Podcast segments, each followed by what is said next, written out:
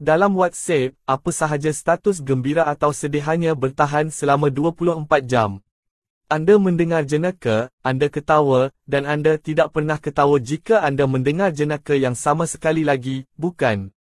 Begitu juga, apakah logiknya jika kita terus mengulangi hanya satu kisah sedih dalam hidup kita? Gembira atau sedih dalam hidup kita ibarat status WhatsApp hanya 24 jam. Kehidupan seperti pemikiran